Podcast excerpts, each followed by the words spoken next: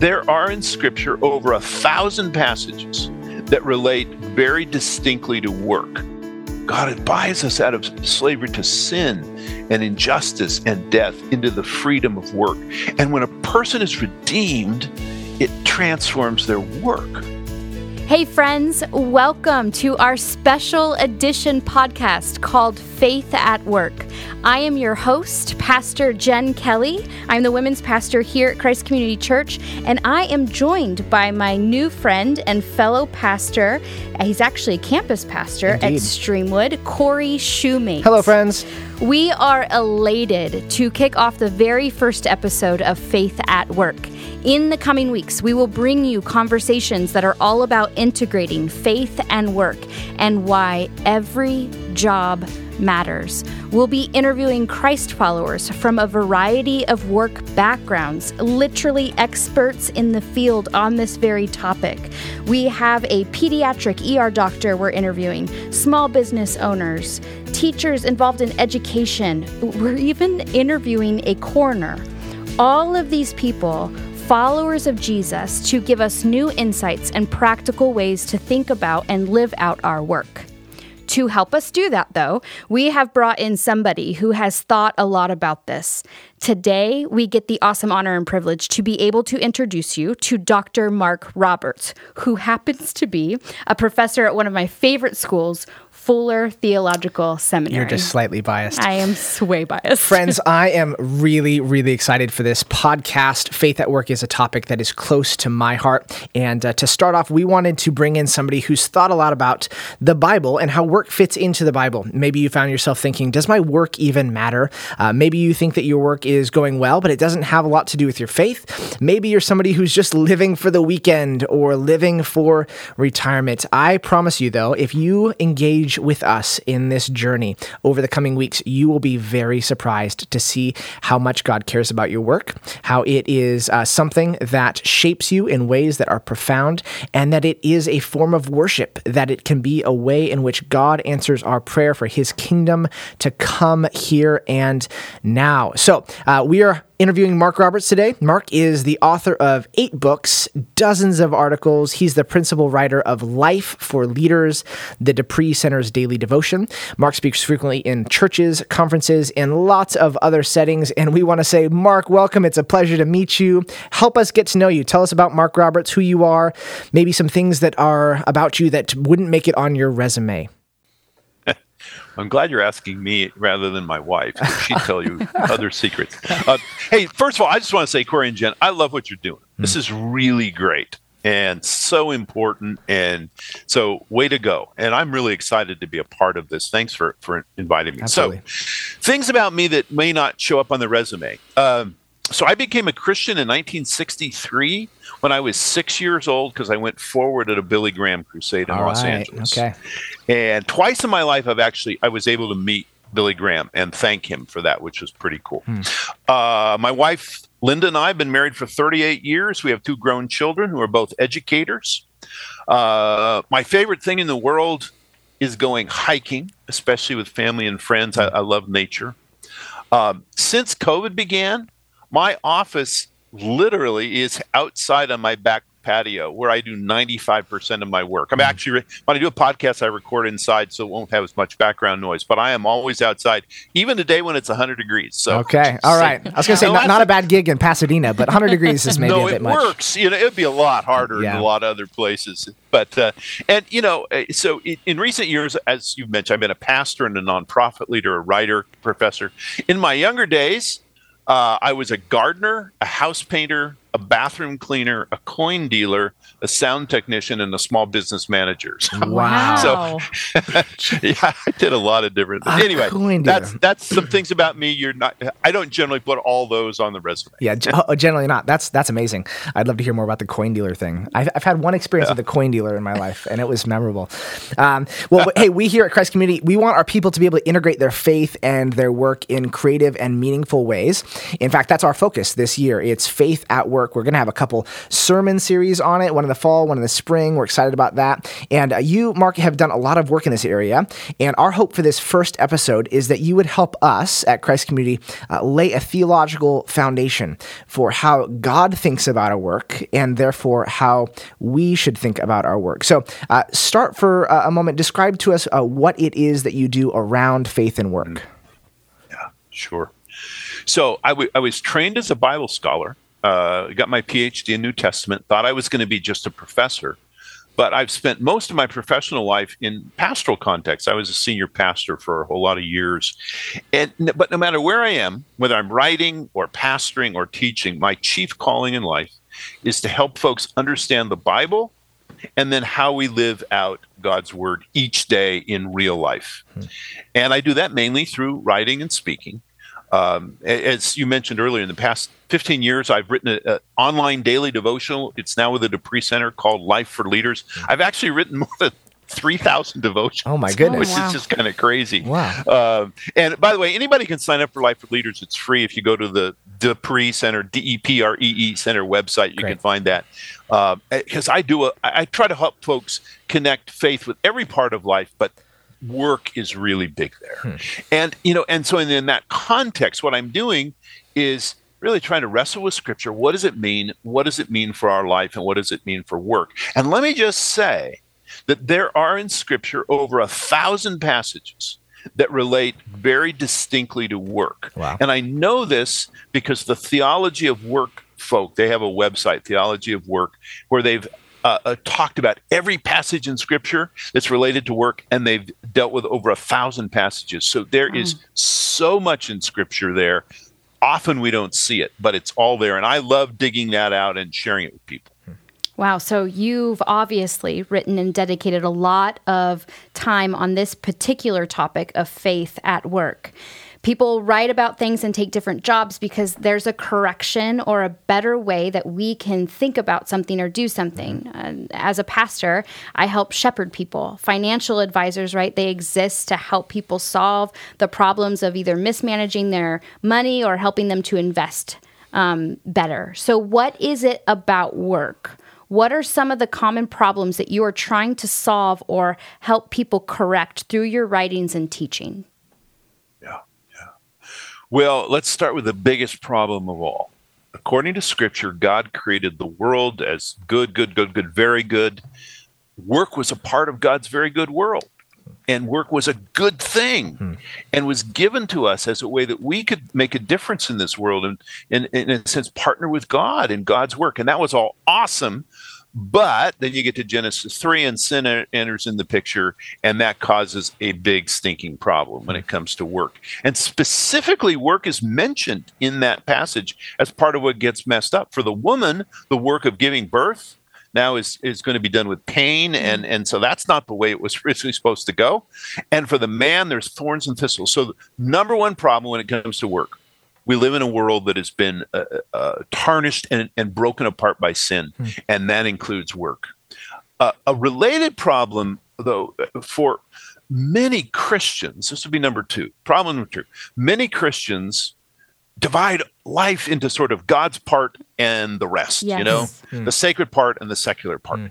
And God cares about the secular part. So that's how I'm with my family and church and my personal quiet time and all that. And then the secular part is pretty much irrelevant other than it's a place I can evangelize. Mm. Now, I, that evangelism is great, but scripture gives us a very different view of all of creation mattering to God. And so problem number 2 is there's sort of the, you know, sacred secular, and, and that's not helpful. Related to that, problem number three, and this will be the last one I'll mention, is that many people think, well, there is work that's on the secular side. That's like holy work, godly work. What you guys do. It's pastors. Mm. It's what I do. I teach in a seminary. And and that's like really good work. But then every other kind of work is kind of second class mm-hmm. because we, we, we don't understand that God created everything. Mm. And all the work we do, if it's good work and God honoring work, is is um, well, is that that is God honoring work. So this whole idea that there's sort of really holy, pious, godly work, and then all the rest, that's a, a, an implication of this divide secular, uh, sacred, secular, and mm-hmm. it's really not what Scripture teaches. Hmm. Yeah, so I want to tap into that a little bit more because uh, the sacred secular divide, I think, is really important for us to be able to understand and live our faith and work from a holistic viewpoint. Mm-hmm. So, what do you think it is about our work and our faith to integrate both of those that feels so counterintuitive to so many Christians? Well, you know, part of it is just it, for those of us who've been raised as Christians, um, that's just kind of the underlying assumption of things in church. I, I mean, when I grew up and I always go to Sunday school and love my church, I had a great church, but I hardly ever heard about how faith was being lived out in the workplace, even by like my Sunday school teachers who were probably living their faith in the workplace. They just didn't talk about it. But if ever anybody like felt the call to the ministry, then man, I mean, we mm-hmm. we brought out the trumpets and right. we we we celebrate, and mm-hmm. and that is something we're celebrating. But we, we, didn't celebrate if somebody said, "Well, I called it teaching," or "I feel God's calling me to be a mm-hmm. banker," or mm-hmm. whatever. Mm-hmm. And so part of it is just what we experience and, and that shapes us. And so we just kind of assume that, you know, faith is over here and work is over here. Uh, sometimes it's it's even worse. Sometimes, you know, comments made about workers in sermons or teaching are kind of negative. They always assume it's about materialism or whatever else but mostly it's a matter of, of just things being ignored. And I'll, I'll, tell you, when I, I first really discovered that, I'd been a senior, I'd been an associate pastor and then a senior pastor for 25 years of my life. I went to Texas, was working in a nonprofit organization, and was worshiping in church. I'm no longer the pastor. I'm just, you know, I'm a guy worshiping in the church. Mm. And it was at a time when the economy wasn't so good. And so the pastor was praying that day. And prayed for the people in our church who are out of work and dear Lord, please help them to find jobs and all that, just like you would. And then he said, and so, Lord, we also ask you to bless the businesses in our community mm. and bless the owners of this business, of these businesses, and give them vision and, mm. and bless them financially so they can hire people. And I sat there and I thought, I never once in my life prayed like that. Wow. Mm, that's good. Wow. And it was it was really it was a moment of sort of shock and then sort of repentance like mm. oh my gosh mm. and so because i if you had asked me when i was senior pastor oh do you think work is second class i would have said no but the practices of the church shape us so much whereas if you look at the biblical picture that really brings work and worship together, the hmm. practice of worship should actually support our living our faith at work. It's just we don't do that very often and mm. very well. That's mm. good. So you're saying that you, you weren't born out of the womb having a good theology of work. You actually, this has been a journey that you've been on yourself where you had sort of an aha moment early on, like, ah, this is this yeah. is something that we can integrate. That's really good. so around Christ community, we have um, a paradigm that we uh, typically use as the the storyline of Scripture, as we explain the storyline of Scripture, the arc of the Bible to people, uh, and it's the four acts of of the story, which is creation, fall, redemption, and restoration. And so we look at a variety of things uh, through that that lens. It's an easy way to encapsulate uh, the summary of God's salvation history. And so I wonder, uh, especially if you're saying there's a thousand verses about work, I'd imagine those aren't cl- aren't all clustered in one on one end of the Bible. They're spread throughout. So, could you sort of give us a theology lesson, Dr. Roberts?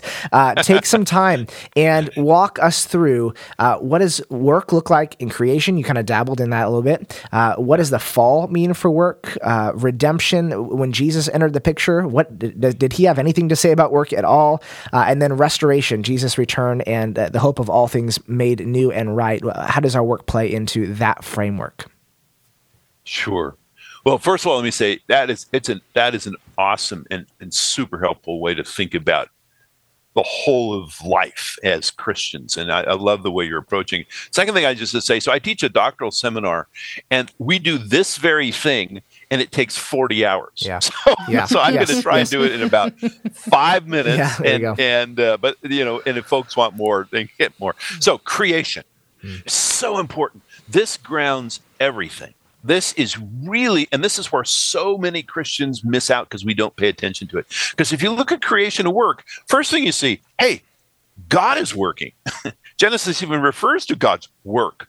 Number one, God's a worker. And if God is a worker, then that tells us a lot of things like God's work is good. God says it's good. So mm. work must be good. Mm. The fundamental goodness of work is is right there in creation. Mm. And then God creates human beings in God's own image.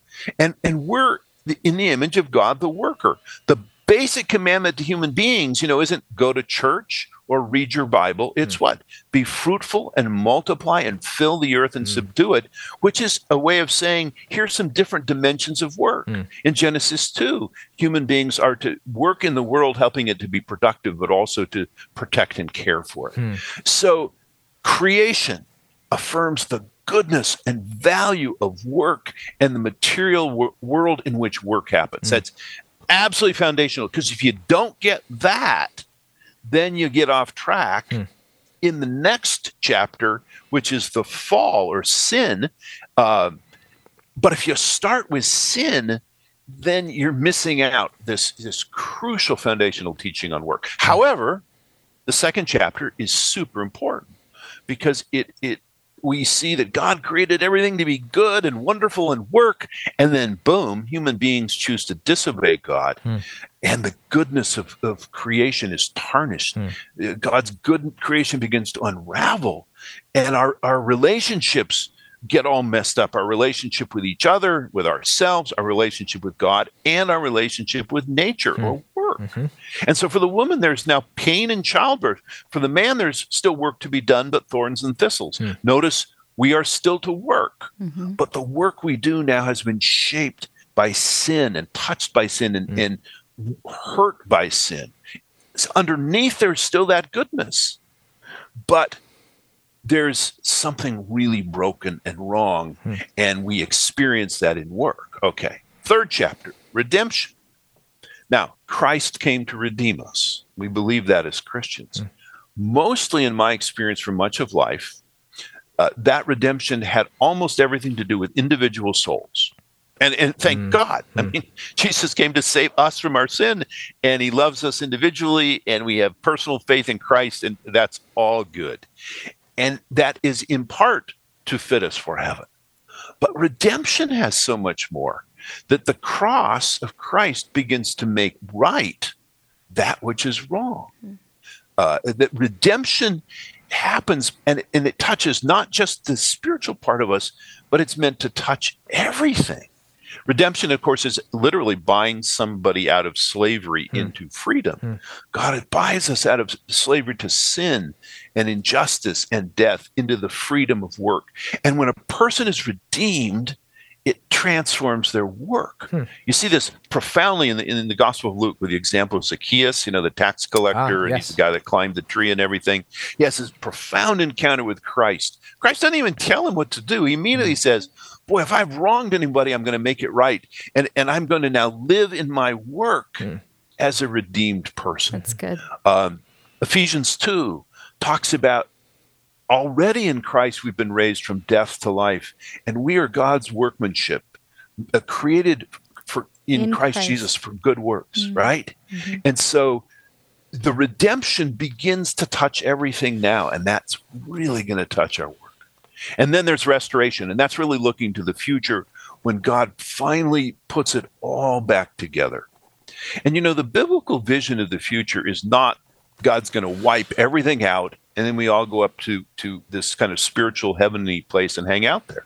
The biblical picture is of a new heaven and a new earth. And in, in Ephesians 1, um, the writer of that letter, Paul, lays out what he calls God's big plan, plan for the fullness of time. Hmm. And he says that plan is to gather up all things in Christ, things in heaven and on earth, or the New International Version has to bring to unity everything in Christ. In other words, the grand plan is to take the shattered, broken everything and through Christ to bring it back together. Hmm. And so the, the hope of the future is the restoration of all things. And again, that's something we begin to live out now. Ephesians 2, for example, talks about how that that unity eh, happens in reconciliation between people who are form, formerly enemies. Mm-hmm. And so, even in this life, we're, we're, yes, we are hoping for the, the fullness of restoration that comes in the future. But even now, we begin to live into it. And so, there, in one of the classic places, and this I'll end with this in 1 Corinthians 15, Paul is goes into some depth over the how the, the body our bodies are resurrecting the resurrection of the body and how great that is and there's this text that's pretty um, pretty familiar where it says where o death is your victory where o death is your sting mm-hmm. the sting of death is sin the power of sin is the law but thanks be to god he gives us victory through our lord jesus christ so this is is resurrection this is mm-hmm. victory and then paul says therefore my dear brothers and sisters Stand firm, let nothing move you. Always give yourself fully to the work mm. of the Lord, mm. because you know that your labor in the Lord is not in vain. Mm. And, and, again, this doesn't mean only church work. Right. This is the work of your life. And so the, the hope of the restoration f- sort of flows back into the present and, and it says, okay, now with that hope, give yourself fully to your work because you know that it's not in vain. So okay, I'll good. stop there. That's really good. That's good. That's, hey, wanted to uh, something came to mind as you're describing that that arc of uh, scripture. As we look at the person of Jesus, when we to think of what did Jesus come to do? Uh, we yeah. we typically talk about three, roughly three years of his life. we tell the right. we tell the uh, you know the birth story, maybe dabble in there about the temple when he's a, a young boy, and then we skip right to his uh, his ministry uh, at around the age of thirty. But uh, but we know that Jesus uh, trained under his his dad as a as a carpenter or maybe as a stonemason. Um, what does it tell you about being human that when Jesus put on flesh and became human, that he actually spent well, a good chunk of his life working a manual job. I mean, when I first thought that, it blew my mind. Literally. I, I just, because, okay, God comes to dwell on earth, right? and God only has so much time, around 33 years. Mm-hmm. God in human form. Jesus, the Word of God incarnate. God is here living among us for about three years doing what we would call his ministry, although I think that is not quite the best way to mm. refer to his whole mm. life. But anyway, his messianic ministry, mm-hmm. let's put it that way. But from, as you say, from about the age of 12 to about the age of 30, which is about 18 years, mm-hmm. God in human flesh was a carpenter, a stonemason, as you say, many think that is, and also a small business owner. Mm-hmm. I mean, he, he, didn't just do the work; he owned the family business because yeah. his dad uh, uh, uh, quite presumably died along the way. Mm-hmm. Okay, the God of the universe thought it was not a waste of time to spend 18 years. Mm. Uh, that's about 80% of his adult life. Wow. Doing very ordinary work. Mm. Now, I, I mean, it's still, when I talk about it, it still blows me away. Because mm. if I mean, not only have God affirming work and being the worker in creation, mm-hmm. but I mean, I can't you hear a lot of Christians, you know, and I would have once been them, advising God, look, while you're on earth, yeah. why don't you do a little more of the ministry yeah. yeah. and stop building tables and chairs? Mm. Yeah. And mm. God says, no, you don't understand. Mm. You know, this this is as godly a work as anything else I'll be doing. Wow. I, it's just, it's a mind blowing thing. Wow. Yeah, so you actually wrote in a devotional called Living Fully, Living Gratefully Gratitude in Your Daily Work. You wrote that no matter the work you do, as long as it is consistent with biblical teaching, it contributes to God's work in the world. It is something hmm. you can do for God's purposes and glory. Um, and we want you to expand on that and speak directly, maybe mm. to our mm. listeners who are right now working in a job, whether it be plumbing or teaching or the mom at home, who feels like their job isn't as spiritual or sacred as someone in ministry. Yeah. What would you say to them? Man, well, you know, the first thing is just I, I get where you are. Mm. And, you know, there's a lot of work. And, and sometimes, I mean, you folks work for the church I'm sure you have some days where you're thinking, I don't really like this job.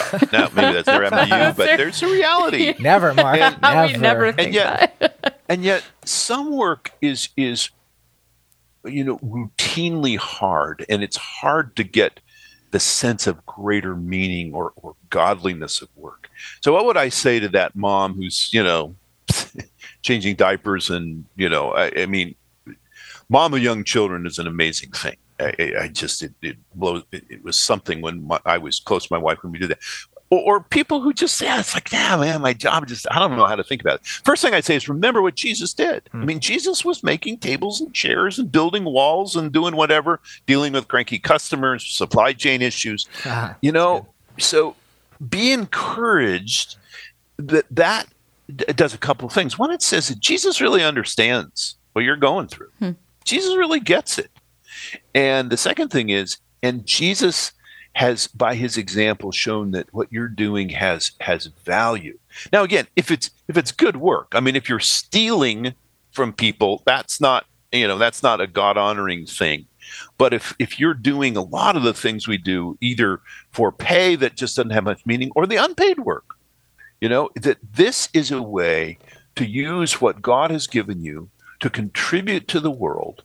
And when you do that, and you do that with the intention of honoring God, God is glorified in your work, even if the work is very plain. You know, sometimes we, we you probably have heard of this um, book, Practicing the Presence of God by Brother Lawrence, a classic book of this monk who wrote about how he sort of encountered God in his work. Well, if you read the book, he was working in the kitchen of this monastery. You read this book, you realize he hated the work. he didn't like it at all. But he learned in this work that he hated to experience God's presence. And I mean, so if somebody's one of the the mom or the people we're talking about, I mean, go read Brother Lawrence. It's short, it's easy, and it'll it'll give you an example of somebody who learned to experience God's presence even in work that he didn't didn't like. Mm, that's good. I like that. Okay, so we're going to rapid fire some questions off that have some more practical uh-huh. application here to some of our people. Uh, there's a good chance that the vast majority of folks listening right now are either retired or thinking uh-huh. a lot about retirement, maybe orienting their whole life around uh-huh. retirement. So, uh, retirement is a is almost an assumption in American culture. Uh, we it is baked into our very culture and uh, kind of common wisdom, uh, but I, I, one would be hard pressed to find the word retirement in scripture or maybe the concept. So, uh, help us to think about the concept of retirement through a biblical lens. Man, well, you as you may know if you looked at my website. I mean, now you're in what is my sweet. So I have two sweet spots in my work right now. One is writing Life for Leaders devotions, and the other is what we call our Flourishing in the Third Third of Life mm, initiative. Mm, that's good. So this is actually where I'm putting the majority of my time. Why? Because the stories we've been told about getting older, about retirement at all, the stories in our culture are are really hurtful to us. And not only that, but they they keep us from experiencing extraordinary fruitfulness and opportunity when when we realize some really basic things about life in relationship to retirement. So number one, like you said, there's only one place in the Bible that kind of mentions retirement, and that's the Levites uh, they were supposed to do their Levite work yeah. in the temple from mm-hmm. 25 to 50. And then they retired, although it says that they're to help out the younger guys. Mm. So they didn't fully, they become, you might say, mentors or coaches or something like that. So there's That's a special the dis- dispensation for pastors, is what you're saying. We're the only ones who should be able to retire? well, actually, it's more like the church custodian because the Levites were doing heavy right, lifting, which is probably why they could stop at, at 50.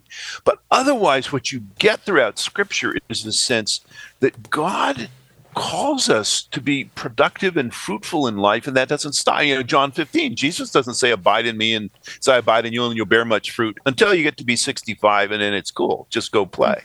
uh, one of the key, key passages for us in our work is Psalm 92, verses 12 to 15. It, it's it's just this amazing text because it says, The righteous flourish like the palm tree and grow like a cedar in Lebanon. They are planted in the house of the Lord. They flourish in the courts of our God. In old age, they still produce fruit. They are always hmm. green and full of sap, showing hmm. that the Lord is upright. Wow. He is my rock, and there is no unrighteousness wow. in him. In old age, they still produce fruit. Actually, I love I love this verse. In the original Hebrew, it literally says, "With gray hair, they still produce fruit." and what hair I have left is, well, I'd probably say white, but it, this is a vision of living fully and fruitfully, uh, not just when you're young or in middle age, but through the whole span of life. And that's a promise for us. There are so many people well intended, good people who think, well, I retired now. I, I got nothing left to do, and God has nothing left for me to do. And there's tons of research that says, number one, that's not good for people.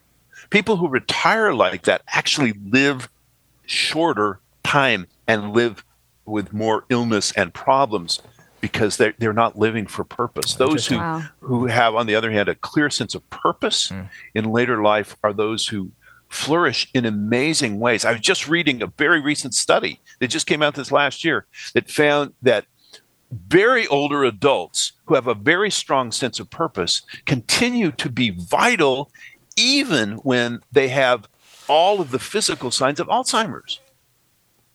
So retirement now it doesn't mean you have to, you know, keep working full time at the job you've always done until you drop dead.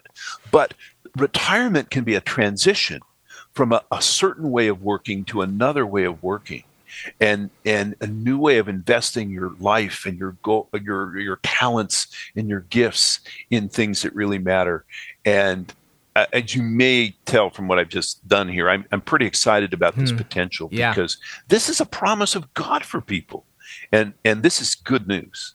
Yeah, that's so good. All right, so we kind of want to flip the script. Last rapid fire question. Uh, the Great uh-huh. Resignation is happening. Lots of shifting in the job market. Discontentment in work is something most of us, if not all of us, have wrestled with at some point in our life. What criteria should a Christian be thinking through when they are applying for a job or thinking of working somewhere? Man, you know, that is such a good question. And especially now, because you're right, there is so much restlessness and I, I don't mean that in a critical way. I, I think one of the things the pandemic has done is it's given us a, a new look at our life. And for many people, they say, well, I, I, don't like that life I had. I thought I did, but now I don't really mm-hmm. like that life. Mm-hmm. And so, all right. So if people are thinking, man, what kind of work should I be doing? What kind of job should I look for? Uh, there's no one size fits all answer, but here are some questions people I think, should ask. And this is coming from the biblical side of things. I mean, one question is Does this work allow me to be fruitful? Hmm. You know, does it allow me to use the gifts that God has given me to create something good? Now, that can be very different kinds of things, right? I'm not just saying, you know, that's church work. You know, it, it could be um, uh, wonderful. I, well, I'll, I'll, give an example a little bit of, of folk who do this. But uh, so is will this job allow me to be fruitful and, and use my gifts mm. in a mm. way? Uh, is is this job going to help me help the world somehow to be more productive or mm. it, it, to care for it? That's a Genesis two kind of question. Mm. Uh, really important here. When I'm thinking about a, a, a job, a new job, what do the people in my life who know me and love me? What are they saying to me about mm. this? In all of my job moves in life, I initially was very resistant every mm-hmm. time. Mm-hmm. Didn't want to do it because I'm kind of a loyal, stick with it person. And in every occasion, people who loved me and knew me were the folk in my life saying, you know, you need to really take this serious. Hmm. You can't just ignore this. And so we we need to be the body of Christ together as we work this and, and work with each other, work with your small group or your prayer partners or your spiritual director or you know where, wherever you're you're and certainly within your family mm. if you're if you're married or you have parents or whatever. Um, and the other thing is to ask, will this job allow me to fulfill the responsibilities that God has given me in life, which are not only to use my gifts in work, but to pay my bills, yeah. support sure. my family. Sure. Uh, yeah. You know, and and there's a, there's a pragmatic piece there that we need to consider. Hmm. I, I mean, there's so many other things we could say, but if I was going to say the the one big one, it is in any major decision in life, get with your your Christian your core Christian community. Hmm. And talk about it and think about it and pray about it and listen to each other. Listen to the people who can be honest with you uh, because that's the way God has made us as the body of Christ. And and when it comes to work, absolutely we need that kind of community. That's really helpful, Mark. Thank you. Um, I, to wrap up here, uh, one final question. I am thinking uh-huh. through our listenership, and uh, there's going to be a good chunk of people who find value in this podcast not by changing their job, but rather by changing how they think about their job. Uh, and so I'm wondering if you have encountered somebody, an example of yeah. somebody that you know who had an, a sort of aha moment where maybe their work felt like drudgery or yeah. it didn't matter to God. And then they encountered a good, healthy biblical theology of work. They understood this on a heart level and it changed yeah. them. It changed their life. Do you have such a person uh, on your mind? You know, I do. And, and maybe let me tack on one other, just short piece of somebody who, who's lived with that reality for hmm. a long time. So the person that, that absolutely is the one you're talking about. It's a guy I knew in Texas. I call him Trevor. And Trevor was a very gifted student. He he went to college in the hope to become a high school teacher, which he really sort of felt like was his God's call in his life. But he gets married in college, his wife gets pregnant. So he has to quit college and he had to figure out how to make money. So he starts this window washing business. Turns out he's really good at window washing and at mm. business. Mm. And so his window washing business flourishes. Now we're now we're like 18 years later, mm. and his business is going great, and he's supported his family, but he feels like he he just isn't serving God. Hmm. He's really discouraged about his work because yeah, I'm just a window washer. Sure. Well, as he began to be exposed to what scripture says about work, it transformed his experience in a whole lot of different ways. One is he says, you know, washing windows in the way I, I the way I work with my clients this is a way I can actually love them. Mm. I, I, mean, it's a loving thing for me to do. Good work. I charge fair prices. Uh, that was a big thing. He realized that in washing windows, it was. It's not like he's creating art, but he's creating a way for people to experience the natural hmm. world. Mm, like if that. you ever had your window washed, yeah. you look oh, out, wow. go, oh, it's so beautiful. That's so good. it's like he's he's adding to the beauty mm. in, in, the world, and it, there are other things too, but he um, his whole feeling about his work was transformed when he realized that the work he was doing then was work God cared about, that he could honor God, that through the work he could serve and love people and be, be faithful as a Christian in his work. And it, it transformed his experience of work. That's a transforming one. But the other one I'll mention so when I was in Texas, I worked at a retreat center and we had, um, as you would, you have our housekeeping crew who'd clean all the rooms. And we had this one woman named Michelle who would clean the room that I would stay in. And they, my room was always amazing. And in particular, the bathroom. Mm-hmm. I mean, it was just like gleaming. And I, I so appreciated it. One time I said, Michelle, you've been cleaning probably 1000s mm-hmm. of times, cleaning bathrooms. So like what keeps you going? Mm. how do you do this yeah. with such consistent excellence? She said oh that's easy. Really? Oh that's easy. First thing i think is i think about the people who are going to be in the room and how much they're going to appreciate this. And so i do it for those people. Mm. so loving people. Mm-hmm. and the second she says when i clean a bathroom i think i'm cleaning this bathroom for god mm. and i mean here's a woman who's doing work that most of us wouldn't aspire to. Right but because of her faith, mm. she had not only great meaning in it, but also great excellence in it. And it sustained her. And I remember thinking, that, man, that is an awesome theology of work from this woman whose work is humble and mm-hmm. hard, but it, it, it, because she knows that God uses her to serve and love others, mm. and she can serve and love God through her work. Mm. It, it, gives her great meaning. So I, mm. I hang on to that story.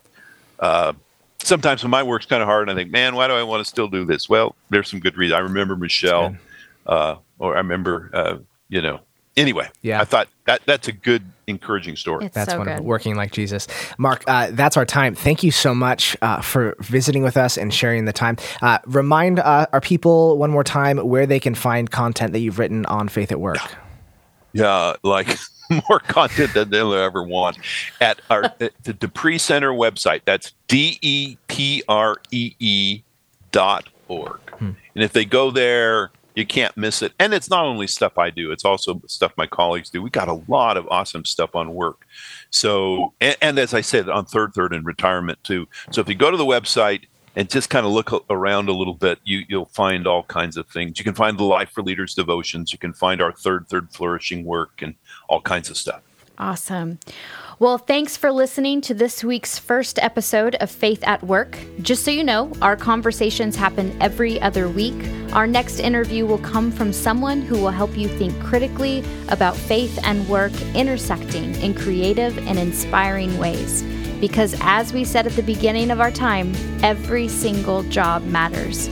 We want to hear from you, so be sure to subscribe and leave a review on whatever platform you're listening on. Email us your suggestions, questions, or ideas to workpodcast at ccclife.org.